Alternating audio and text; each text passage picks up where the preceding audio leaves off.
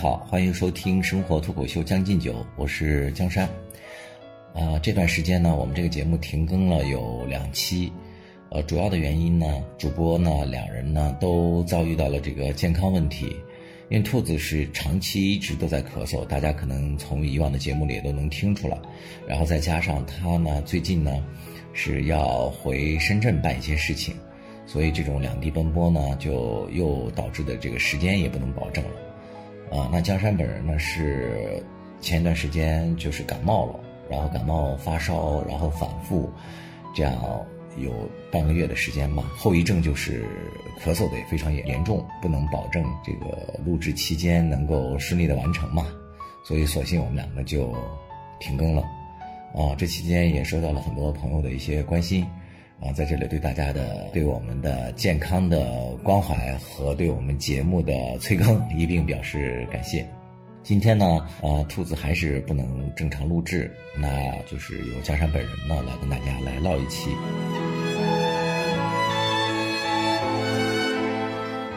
可能看到我们这个标题进来的朋友应该知道，就是这一期呢，我打算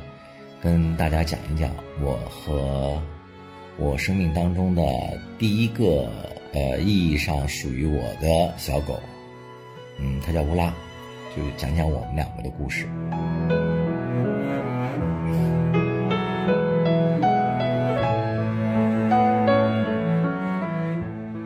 啊，我从小呢，出生在一个非常家庭氛围比较放松，嗯，比较民主、比较自由的这样的一个。家庭，我父母呢，尤其是我爸，他对这个生活这方面呢，他是一个特别有生活热情的人。我之前在节目里也讲过，就是他不论到哪儿，都要在家周围种上很多树花儿，然后呢，家里呢还会养一些小宠物什么的。就从我记事起，我周围这种小动物就没有断过。比如说像我爸，他有时候去，呃，外面工作，就是他因为是去新疆那边。屯垦嘛，就是长期是开荒啊、种田呀、种菜啊什么，就这种工作，所以经常会往家里带回去一些，嗯，比如说什么走散的这种小野鸭子呀、什么东西啊，就这种，要不就是小猫小狗什么的。所以我就从小跟这些小动物呢，就见到它们就觉得非常的亲切，啊，但是从真正意义上，呃，我自己拥有一条属于自己的狗来讲呢。这时候是我已经工作了，就是我已经长大成人了。就我在北京工作以后，大概是在二零零七年左右吧。那时候我和兔子还是同事。当时呢，呃，我被从业务部门调去市场部门。那时候就是讲究这个国家的媒体要有这个造血能力，就是要自己经营媒体。呃，所以我当时呢就被抽调去，呃，组建了一个这个市场营销部门。我当时还是负责人，就是一方面要做一些市场推广，然后同时呢，啊，还要再做一些广告啊，还有一些这个市场营收方面的工作。嗯，当时因为这个事儿对我来讲是也是那个两眼一抹黑嘛，就压力还挺大的。我们先是从市场上招了很多有这个拓展经验的人进来。但是后来经过半年左右的尝试，发现这些人他都都存在着一个水土不服，就是不太能做好我们这种国有媒体的这种市场运营工作，所以后来不得已呢，就又从我们媒体内部招了一批编辑啊，还有一些技术啊，还有一些这种就是纯搞这个媒体运营的人。来干这个市场营销的这个工作，但是由于这些人他比较懂我们媒体的资源嘛，所以这些人倒是很快就能适应了我们这个新的岗位，而且还做得风生水起。呃，当时有一个叫小刘的，二十三四岁左右，他是我们这当中做广告做得最好的。有一天呢，就是我就注意到他的这个工作状态特别不好，就是他总是在我们那边的茶水间跟他太太在这个激烈的争吵。啊，因为他结婚比较早嘛，他太太比他年龄还小，当时好像才刚过法定的结婚年龄吧。因为他的这个状态就严重影响了他的这个工作嘛，就也进而影响到了我们部门的业绩，所以我也就跟他那个谈了话。当时这个小刘就跟我讲一个主要原因，是因为他太太，呃，年纪比较小，嗯，在家里呢，就是大概一年多前就养了一只母的小雪纳瑞，然后这个雪纳瑞呃长到一岁左右的时候呢，他们就说，哎，这个目前的这个雪纳瑞的市场一只能卖两三千块钱，啊，而且这一只雪纳瑞呢也比较孤独，我们不如再买一只那个公的雪纳瑞，等它成长起来了可以做这个繁殖是吧？还能这个卖点钱，因为他俩都比较年轻嘛，就头脑一热。就买了一只公的这个雪纳瑞，这只雪纳瑞就是 我们今天要跟大家讲的主角，就是后来跟了我的乌拉。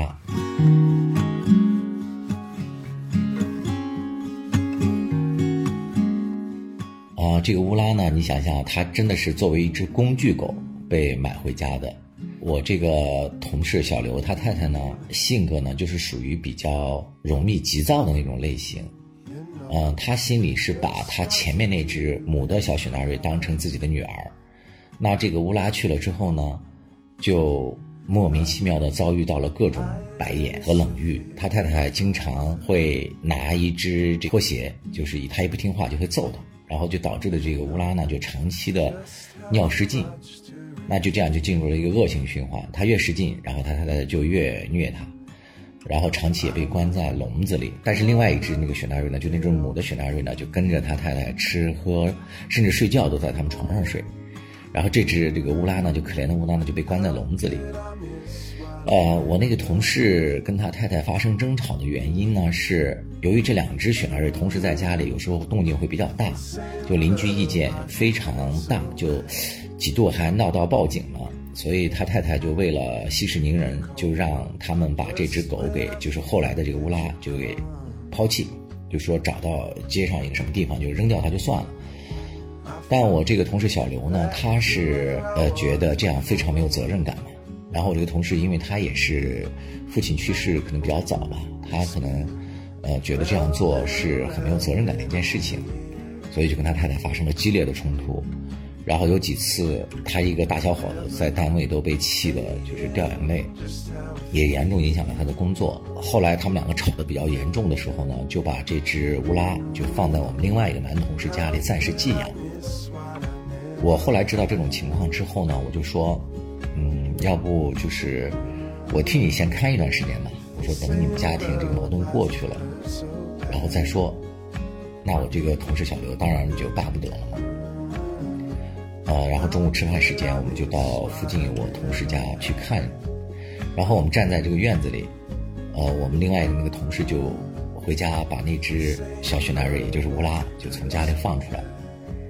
哎，结果你们猜怎么着？就那个单元门一开，那个雪纳瑞欢蹦乱跳的窜出来，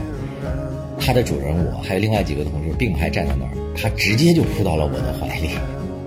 一点都不夸张。哎呀，我当时我就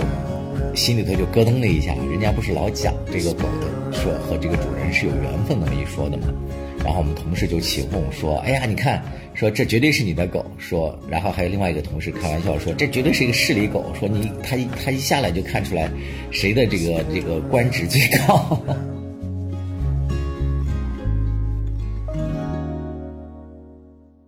呃，我就把这个乌拉就领回我家之后。就很奇怪的，就是他自从去了我家，就再也没有出现过一次尿失禁的这么情况。然后我就每天早晨起来上班前去遛它一次，大概遛个二十分钟，然后晚上回来再遛一次。它就从来没有在我家里就撒过一次尿，就是这么神奇啊！但是唯一有一次例外，是大概我领养了它一周左右。我牵着它下去，然后遇到我们小区的另外一个呃养狗的人，那个人牵了另外一只狗，然后就问我说：“这个，哎，你新养的狗？”我就跟他讲大概怎么回事儿。这时候，那个另外那个狗主人就突然哈哈大笑说：“哎，你看它。”然后低头一看，这个乌拉正在我朝我的腿上撒尿。哎，我当时就有点生气，我说：“怎么朝我撒尿？”但是那个呃狗主人就比较懂，他说：“哎呀，刚才我们家小狗去你身上去扑你。”他特别担心你被别的狗占有了，所以他想用我用这种方式把你占有。经过我这个嗯邻居这么一解读，哎呀，我又顿时觉得这个小乌拉特别的可爱，是吧？就感觉他很缺爱的那种那种状态。呃，大概过了一个月左右，就是发生了一件事儿，就让我决定就要彻底的把这个乌拉就收养了。就是有一天晚上大概快十二点了，因为单位加班嘛，回去特别晚。然后回家之后，那个小乌拉就特别着急，然后就带着他下去。你想，那个十二点多在北京，应该是已经比较算夜深人静的时候了，所以我也就没有拴那个这只小雪纳瑞，然后让它自己在我们小区里跑。呃，结果呢，正在跑的过程，有一只大的松狮，我一转弯，在一个花坛的另外一面。那个松狮好像在低头闻着什么东西，然后我们两个一打照面，就互相把对方吓了一跳。然后这个松狮转头就朝我狂吠，跃跃欲试的要朝我身上扑。哎，我当时就吓得就脑子嗡的一声。然后正在此时，这个小乌拉这么小的一个雪纳瑞，大概离我们十几米，就狂吠着冲上来，就冲向了那只狗，挡在了我和那只松狮中间。但是它实在太小了呀，然后一一个回合就被那个松狮给按翻了，案发了之后，他就在凄厉的叫。这时候他家的那个松狮家的女主人就跑过来了，赶紧把那个松狮拽走了。然后我我才把那个乌拉拉过来，然后我就听到它在叫，我就觉得它可能受伤了，然后我就喊那个松狮。我说你们，你这么大的狗，你们为什么还要撒着呢？他就忙不迭的解释说：“哎，没想到有人，因为当时是深夜嘛，也没看清，是松狮的主人带着那个狗就消失了。然后结果回家之后，发现那个乌拉的肚子上就被那个松狮用牙齿划过了一长一道长长的一个伤口，都已经流血了。但是万幸就是没有把那个肚子划开嘛，只是外伤。哎呦，就这件事儿，就当时让我就就特别的感动。”就是因为我以前有一个成见，我就觉得大狗是人的朋友，比如像金毛啊、拉布拉多啊，还有像这些什么杜宾呐，包括现在养的这些啊，就我觉得他们可能是有这个保护人的这样的一个意识，他们有这种责任感。但是我没有想到，呃，弱小如雪纳瑞，他也能在出现危机的时候，而且我们两个那时候才相处也就一个月，他就能够奋不顾身的冲在我俩跟前。就这件事儿，就让我特别的感动。然后呢，我就决定，我就跟我那个小刘说：“我说这个狗就也别再找其他主人了，我就替你们养着吧。”就这么着，然后乌拉呢就成为了我的人生意义上的第一只狗。我们两个也就开始了长达十年的这样的一个情缘吧。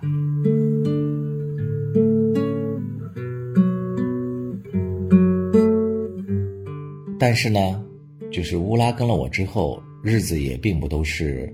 由欢乐来构成的。就是遭遇的第一个问题，就是因为我本人，呃，养狗的经验并不足，所以我作为这个新手呢，主人也让乌拉跟着我吃了不少的苦。呃，这个第一个苦呢，就是有一阵子我发现它总是在挠耳朵，就是我都完全没有呃意识到这个问题的严重性。结果不到一星期，我就发现它的有一只耳朵，被他自己用爪子蹬的就肿了起来，像个饺子那么厚那么大。哎，那时候我才意识到出了问题，我就带他去我们附近的，呃一个宠物医院去看。然后后来那个医生跟我说，说他的那个耳朵已经血肿了，就是被自己的爪子挠伤了嘛，必须得把那个耳朵切开，把那个血放出来。然后再给它缝合，哎呀，我当时就特别的内疚嘛，我还责怪那个小刘，我说他也没有把这些事儿都得告诉我，因为那雪纳瑞需要定期剪毛，定期去美容，因为它这种狗是属于杂交的培养出来的狗，它并不是自然界里通过和大自然的这种自然繁育过来的，它已经适应了这些，就是即使不需要人为照顾，它应该也会很好的适应这个世界。雪纳瑞啊，还有一些这种品种狗都不是这样的，它是需要人类参与到他们的一些日常生活当中去。后来呢，这个乌拉呢就在这医院做了手术，手术倒是挺顺利的，但是在康复的时候呢，就又出现了问题。说实话，就是我觉得单身的青年养狗之前一定要做好这个心理的呃预设，就是如果你们没有时间去照顾和陪伴它，我真的建议你们尽量不要养狗。养狗其实跟带孩子一样，它是需要大量的时间的。这个乌拉在我家待着呢，呃，它由于就是不能总有人陪着，所以他的那个伤口呢就反复的，就是发炎，或者是就又又受伤，就受了很多罪。然后我看着他我也很难受，但是那时候我们工作又特别特别的忙，就这个中间大概经历了又有一个礼拜吧，他的那个耳朵又开始化脓，哎呀，我就觉得实在受不了了。正好这时候小刘他们家的那个家长也过来了，就是他岳母，呃，到北京来，然后我就说跟小刘商量，然后就让他岳母他们把他接回去，暂时在家待着。他回家以后呢，大概隔一天就要到我家这附近的这个医院来，要再次去清创和消炎嘛。第二天还是第三天，我记不太清了。他们又开车过来的时候，就是正好是周末。然后我就下去，我就想陪着他们一块儿去去医院。结果我一进那个他们的车里，我这个同事小刘开着车，他岳母在后面抱着乌拉，然后乌拉一一开一开车门看到是我，他的耳朵还滴着脓，还流着血，他就艰难的嚎叫着，就从他主人的怀里挣脱出来，就爬向我，然后那个场面就非常的。悲壮啊我当时一下就受不了了，当时就就抱着他，就眼泪就哗哗的就往下流。我就觉得他都已经就是难受成那个样子了，他还要挣脱 封建的旧家庭，就要投奔到我这儿来。我说：“哎呀，嗯，不给你们家送过去了。”呃，我说就让他住院吧，因为那个医院离我家很近，骑自行车大概也就十分钟。但但是当时大概呃一百多块钱一天嘛，呃，只不过那时候因为我也刚参加工作没多久嘛，其实每天一百多块钱，当时住院，对我那个来讲还是一笔这个小费用。但是看到那一幕，就是他这么依赖我，我就觉得这些钱呀什么的都无所谓了。后来呢，这个欧拉就在医院里住了十天吧，大概，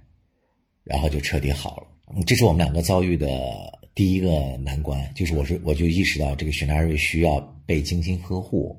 需要每定期给它修毛、美容什么的。我们两个遇到的第二关呢，是我之前也没有想到的，就是宠物其实和我们人类一样，它也是有心理疾病的。前面也说了，就是我每天能陪它的时间比较少，有时候我们那个加班经常到夜里十一二点，我就回来的比较晚。有一天我回家，我就发现。我们家门口，我当时是住九楼嘛，呃，门口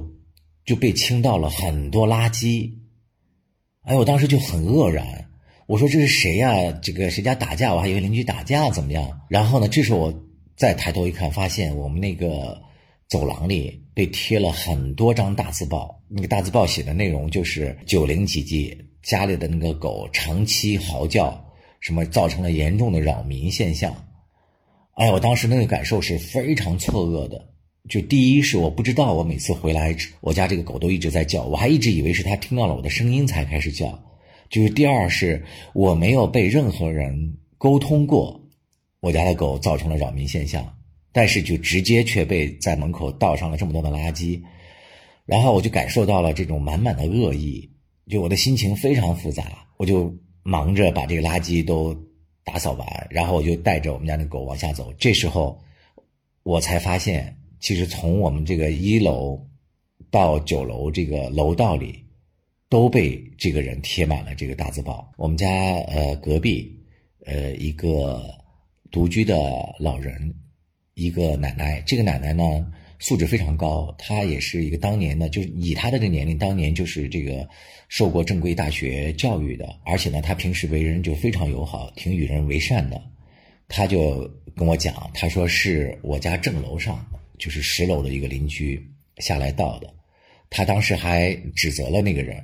那个人都没有吭声。这个奶奶就跟我说说，你们家这小狗是大概一到晚上十点以后。它就会叫，他说有时候我还到门口去跟它说说话，但是我发现我越说他话，他就叫得越凶，然后我就不去讲了。他说那个人倒垃圾的时候，他还说，呃，你不要这样做。他说你应该跟人家主人讲一声。那个人也没有理他。我知道了这件事情之后，我也放弃了跟这个十楼的人沟通的欲望，因为这个十楼的这户人家在我们单元其实是名声非常不好的。就他们家是三代人家，住在一家里，经常呢就是婆媳之间的矛盾，或者是这个夫妻之间吵得非常凶，就很多次也被其他的邻居就以这个报警或者是到物业去投诉来这个处理过他家的情况，就是他们是属于嗯大家心目中所谓的那种垃圾人嘛。我觉得跟这种人的沟通其实是没有任何意义的，而且还会惹一肚子气。而且确实我也错在，我们有错在先嘛。就我也没想到我家小狗会这样，我就跟我父母就商量，就是那时候我父母已经退休了，我说，呃，那你们要不要到北京来住一段时间？反正在家也没什么事儿嘛。呃，结果正好呢，我父母呢他们也非常愿意，就等于说最终呢是乌拉的出现。也改变了我们家人的生活轨迹。大概也就一个礼拜后吧，我父母他们就从老家飞了过来。这时候的乌拉呢，算是真正的开始了他的这个幸福生活。呃，也由此呢，就呃开展了他和我爸之间的这种深厚的友谊。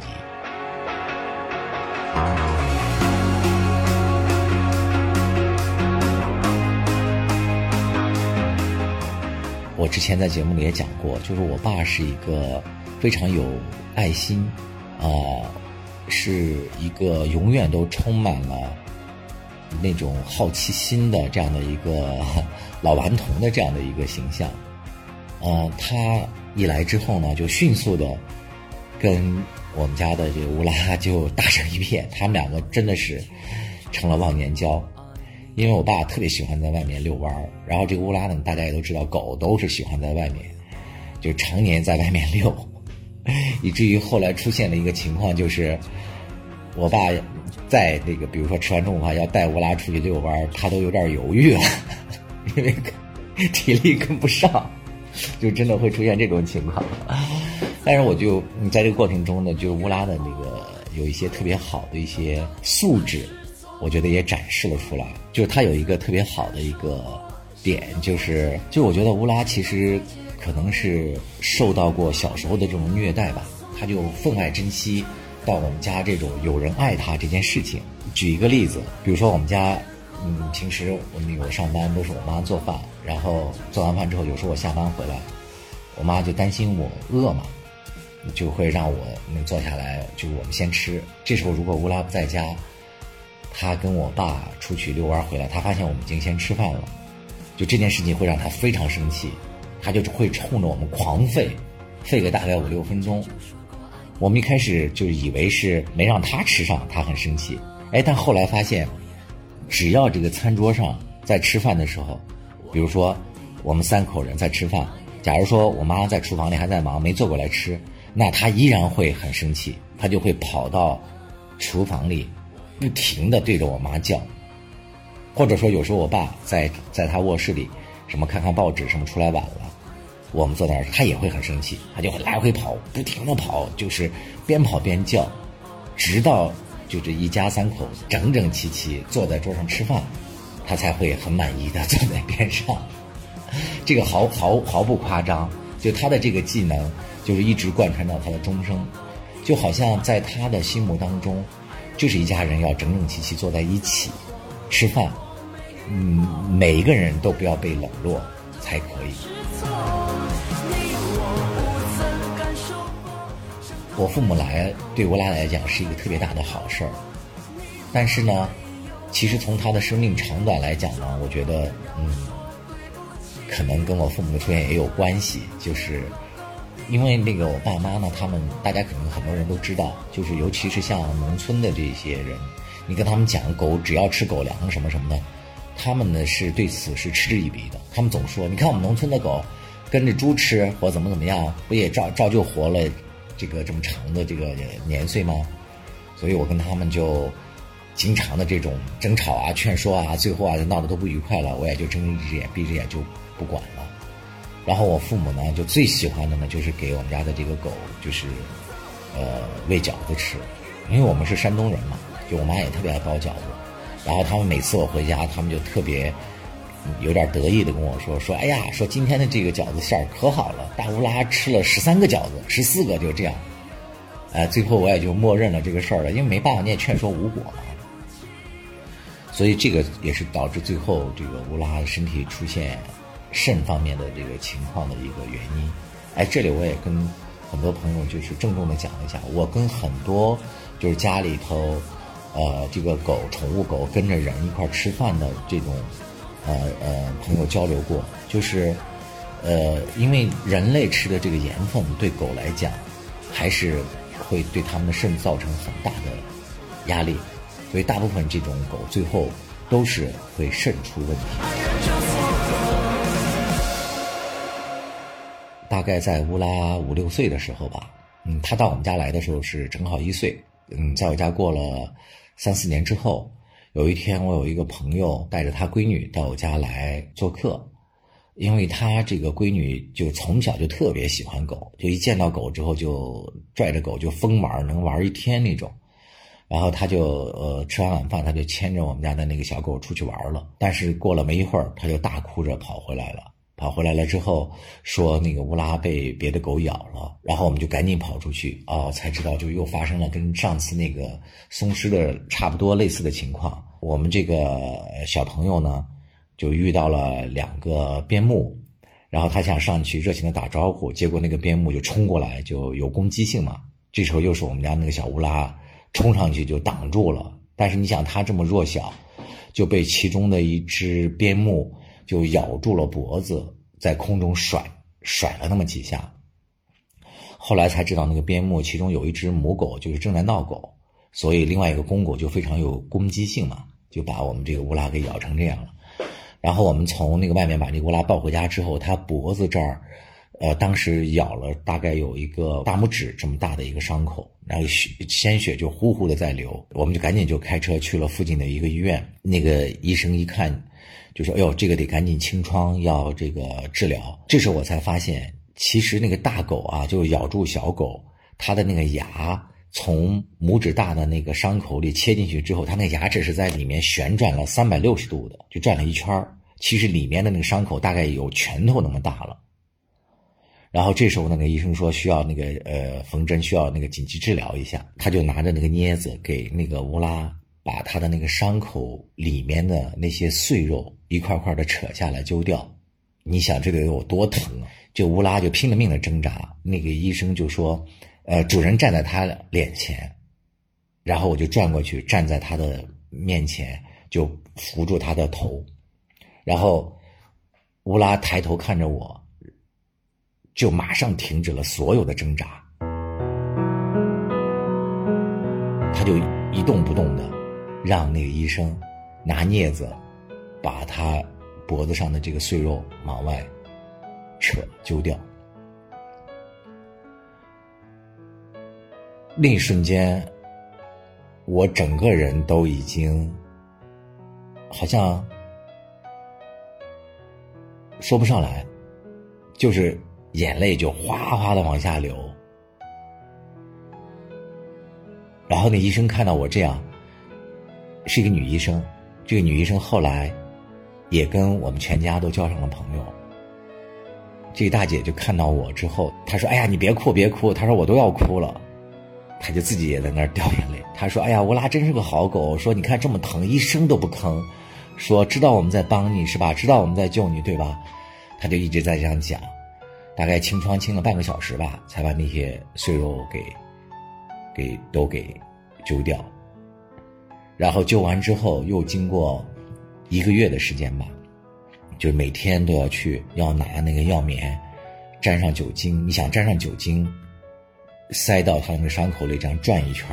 来，那得有多疼呢？然后我上班之后呢，就是我爸替我去，但他每次去。只要他能够看到主人在他正眼前，他就一点都不挣扎，也不咬人，也没有任何攻击性。就是经过这件事情之后，就是我爸跟他之间的那种彼此信任的那种那种关系吧，也是我感觉就是又上了一层。就就这么着吧，就是乌拉跟我们全家都建立起来了特别特别深厚的友谊。就是偶尔这中间，我父母有时候就回，比如说夏天他们要回老家，然后把乌拉留在这边，每次走的时候，乌拉就把我爸的拖鞋叼出来，在门口，他就趴在那个拖鞋上，就一直哼哼唧唧，哼哼唧唧。然后到半年不见我爸他们又来的时候，他就又会特别快乐的这个冲上去，就是从来都不会忘记，就是半年没见的这种老伙伴儿。现在回想起来，我们真的是经过了这么多快乐、充实，虽然很平凡，但现在回头想起来，已经是至纯至美的好时光了。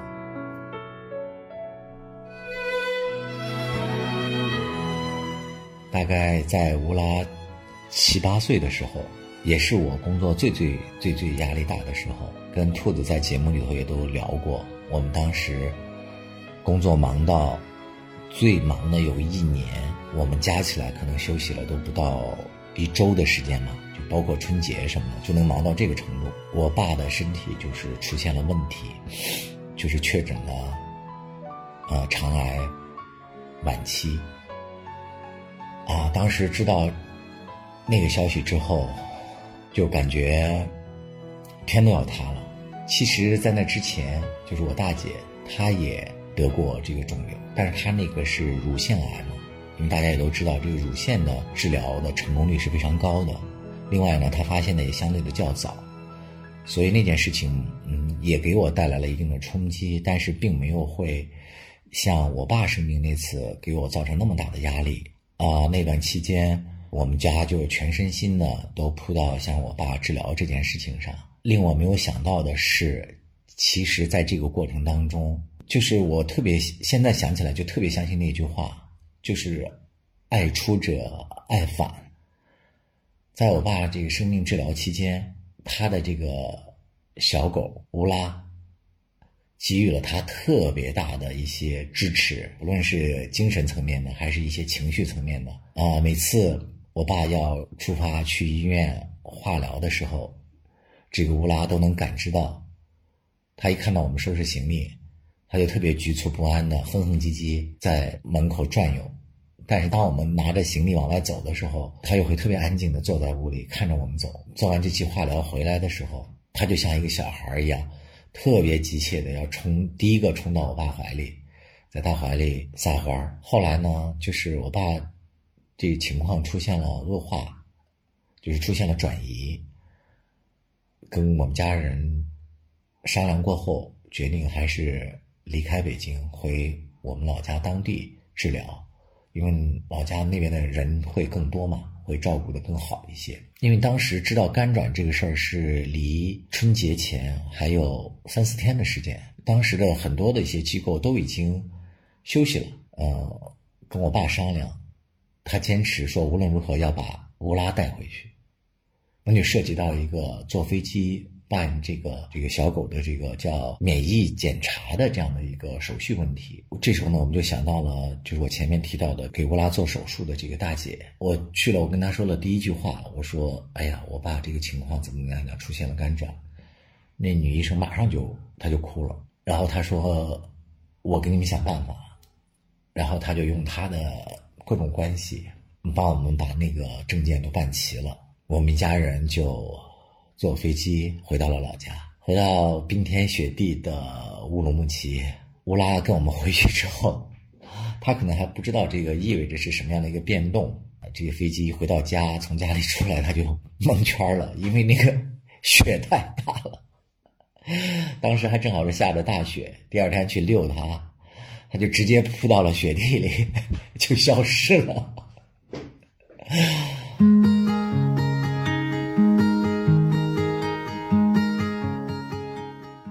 我爸在乌鲁木齐又治疗了一年的时间嘛，一年多。然后这期间，因为我还要回到北京来工作嘛，然后心里还是很很牵挂的。当时因为我爸他这个出现了肝转，后来又。转移到身上的骨头啊，等等啊，就多处地方，他整个人就是非常的疼痛，他疼到需要有人不停的在他旁边，一是给他按摩，二是其实就陪他聊嘛，那一种这种精神上的安慰。但是人的精力也是有限的，就是也不可能永远都陪在他身边。嗯，我爸就说他，嗯，有时候晚上他疼得很厉害的时候，他就到院子里面去散步。那时候乌拉大概已经九岁多了吧，也算是一只呃老狗了，也是一个老头了。呃，因为我爸就睡不着，他就围着这个院子一圈一圈的转，就两栋楼之间，那个乌拉已经走不动了，但是他还他还坚持要跟着我爸。最后呢，他就这个乌拉呢就坐到这个院子的正中间，他坐在正中间，就目睹着我爸一圈一圈的这样转。有时候经常一转就转到天亮，然后我爸跟我说说：“哎呀，乌拉真是一个好狗啊！说老是来陪着我。”就后来我爸走了以后，我就在想这件事情。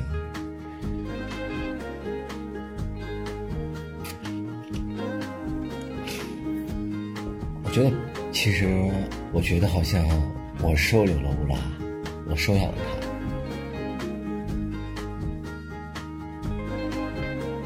也是我们全家人都给了他。从另外一个意义上来说，也是乌拉用他的小脑袋瓜，用他不多的那么仅有的一点点的智慧，也温暖了我们。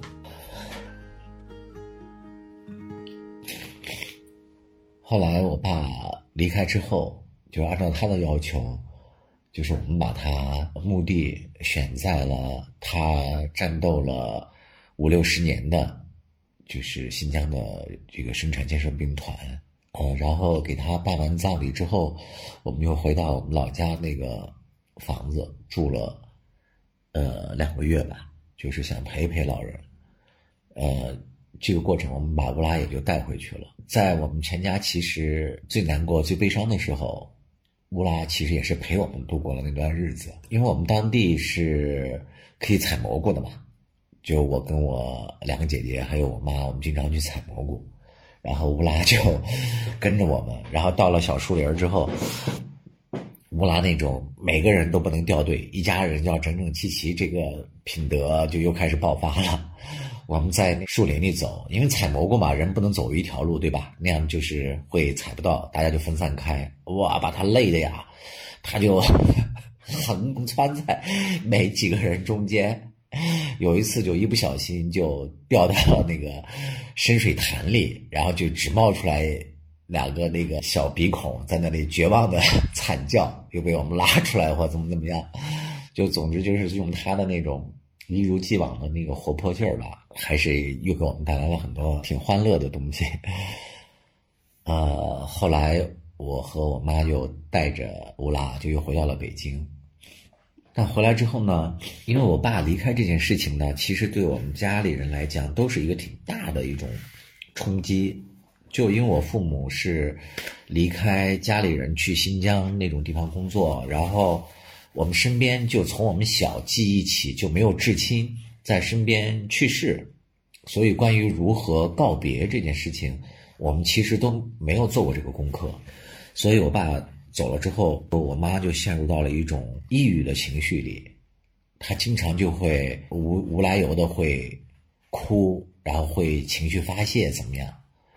其实我当时内心也是压力很大的，就是我当时已经基本上处于崩溃的边缘了。但是因为我妈还在身边嘛，还得想着要照顾她，要抚慰她情绪怎么样，所以就一直压抑着自己。大概半年过后，嗯，我带乌拉去那家医院去美容，然后那医生给她做常规检查，就那女医生突然发现她牙齿那儿长了一个肿瘤。哎，当时我一听到“肿瘤”那两个词，我都已经就是第一个反应就是，哎呀，又来了，就感觉就不想再缠斗下去了，就想放弃，就那就那样一个念头。那个医生还鼓励了我一下，说，呃，做个全身检查看一看，说如果他身体健康的话，我们还可以给他切除这个肿瘤，还可以做一些积极治疗。结果在做进一步检查的时候，发现他的肾囊肿已经到了。很严重的这个地步，就等于说肾上也有肿瘤。医生就说可能这个情况已经比较严重了，说你回家想一下还要不要继续治疗。哎呀，我都记不清当时是怎么回家的了，还不敢跟我妈说，然后就抱着乌拉在自己的卧室里，就一直压抑着自己在在那儿，就是哭。然后第二天起来，因为他那个肾就是非常严重嘛，排尿都困难了，乌拉他又憋不住，但他又不好意思叫主人。他就跑到那个厕所里，在那儿滴了几滴尿。等我起来，他看到我进厕所，发现了他尿的时候，他就特别羞愧的低着头，偷偷的观察我，就感觉自己好像 又不乖了吧，就那种表情。哎呀，当时我就实在受不了了，我就打电话给他的，就原来那个主人，就是小刘嘛，因为我们两个后期就成了特别好的朋友，他也经历了很多很多事情，包括。后期跟他太太离婚呢，有反正一些乱七八糟的事儿吧，呃，在这个过程当中，我们也算是呃难兄难弟，就包括后来他嗯再婚之后，他那个岳母也身患重病，也是这个癌症，我们又一起共同抗癌等等吧，这个过程就真的成了在战斗中就是结下了很深厚的友谊。就他听说这个事儿之后，他说：“那我们去农大医院看看吧，那边好一点。”然后我们就带着乌拉去了农大医院，又大概花了两三万块钱吧，就是做各种检查或怎么样的。就农大医院说，先把他的那个身体的那些激素指标给他调正常，让他先住院。然后就办完了住院手续，就是先回去了。回去之后，我当时就是在这种打击之下，就觉得自己已经坚持不住了。大概两三天后吧，有一天下午。我跟一个呃朋友在那个咖啡馆儿啊聊天，就是有点向他倾诉。我说我现在就是这种抑郁情绪嘛。当时因为对抑郁症还没有认知，就在聊这个事情的时候，我那时候因为整个人的神经各方面都已经不太正常了嘛，就跟就特别怕电话铃声，所以当时就留的是这个小刘的电话，然后小刘就跟我发消息，就是说说那个宠物医院打电话来说。乌拉不行了，让我们赶紧过去。啊，我当时就彻底就崩溃了。我说：“你能开车吗？”我说：“我已经不能开车了。”然后他就跟他太太俩人就开着车来接我，然后我们就往那个农大医院赶。就从我们家到农大医院大概还有一个小时的路程吧。然后在车上的时候，我当时就已经崩溃了，但是我还。压抑着自己，因为我那个同事他太太也在嘛，就是我跟他也没有那么熟。我同事小刘可能就看出来我比较压抑，他说：“哎呀，你也别太那个难过了，说你们也都尽力了。”哎，我当时特别难受，我就说：“哎，真的不知道这个乌拉遇到我是是不是孽缘啊？”我同事马上就回了一句，他说：“呃，我把乌拉送给你，是我这一辈子做的最正确的事儿。”他说完这段之后呢，我我当时就整个人就绷不住了，就开始在车上嚎啕大哭，就真的是哇哇大哭，也不管不顾了嘛。那时候因为是已经实在绷不住了，去了医院之后，他们的工作人员就把乌拉从那个屋里面就抱出来了，就然后就接过来，就像他就像睡着了一样。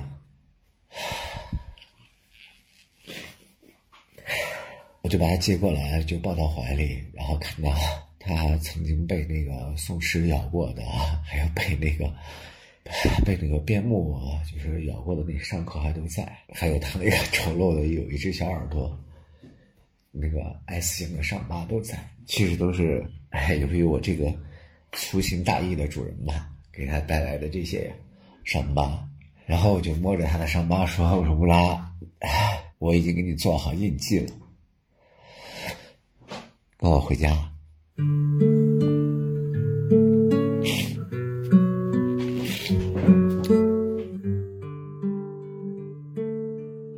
个工作人员就跟我们说：“说，哎呀，你们来太晚了。说他这几天已经虚弱的都不能站立了，在最后走的时候，他还站起来，挣扎着狂叫了几声。然后这个事儿呢，就……”成了我当时挺大的一个遗憾，就是我照顾了，就是我和我的家人照顾了他十多年吧，但还是很遗憾，在他刚来的时候，刚来到这个世界的时候，不是在我们身边，还有他最后离开的时候，我们也没有守着他。我和小刘夫妻就把他连夜送到北京南六环的一家宠物的殡仪场，给他火化了。后来又把他的骨灰就带回去了，带在他的老伙伴，就带在我爸的这个墓地边，也埋在了墓地旁边。我哥哥他们呢，每次去扫墓，还会给他带几根火腿肠什么的。这个故事也算是有了一个善终吧。在之后，就是我确诊了重度抑郁症，然后又经过两年半的治疗，中医、西医，然后加心理咨询，加自己学习，正常的，我也终于恢复正常的心理状态。然后对这件事情呢，对就是关于。如何理解生死？如何告别这件事情呢？我觉得这门功课的学费也算是交上了啊。在这期间呢，就是再回头看，对乌拉的离去这件事情，也有了不一样的理解。就像乌拉在的时候，希望我们一家人永远都要整整齐齐，他要把他的爱。给到我们每个人一样，我觉得我们也一样，就是积极的、心怀善意的去给我们遇到的人以关怀、以温暖。过程其实就是结果。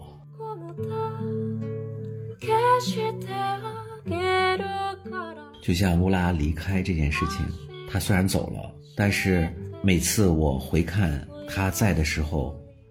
留下的那些照片还有他在这个过程当中那些爱他的人给过的一些好的一些记忆，不论是我们家里人对他的关心，还有这期间我们一家人出去旅行，把他委托给一些朋友照顾的时候，比如说像最喜欢他的我们一个同事，一个主持人，就是李志，一个老朋友，可能也都知道，他还帮我们录过一些片花。李志当年也曾经有过一段抑郁的时间，那时候他最快乐的事情就是把乌拉接去过一个周末。乌拉也给他留下了很多美好的东西，他也回馈了乌拉很多关怀。还有在治疗过程中，大姐还有我们带着乌拉长途奔袭这些过程当中，一路给予我们方便的那些工作人员等等吧。其实我对人生的观念依然没变。我觉得人生，其实说实话，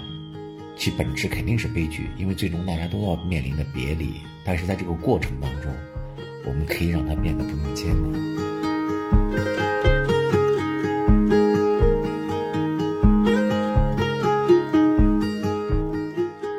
最后还有一个小彩蛋，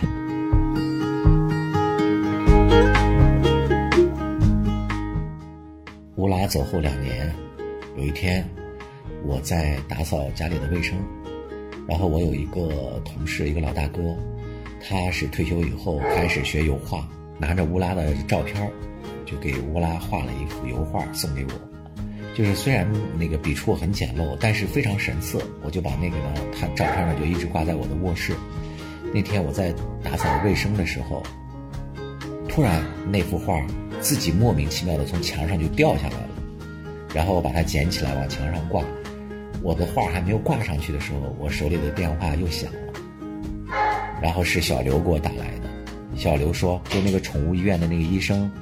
他们捡了一只雪纳瑞，说这只流浪的雪纳瑞在他们的医院外面已经转了半个月了，说你要不要收养？我当时是完全拒绝了，但是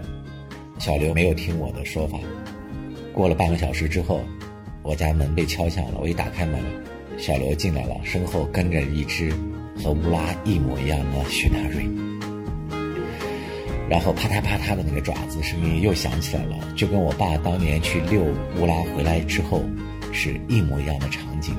然后我瞬间就泪奔了。于是我和乌拉的故事续集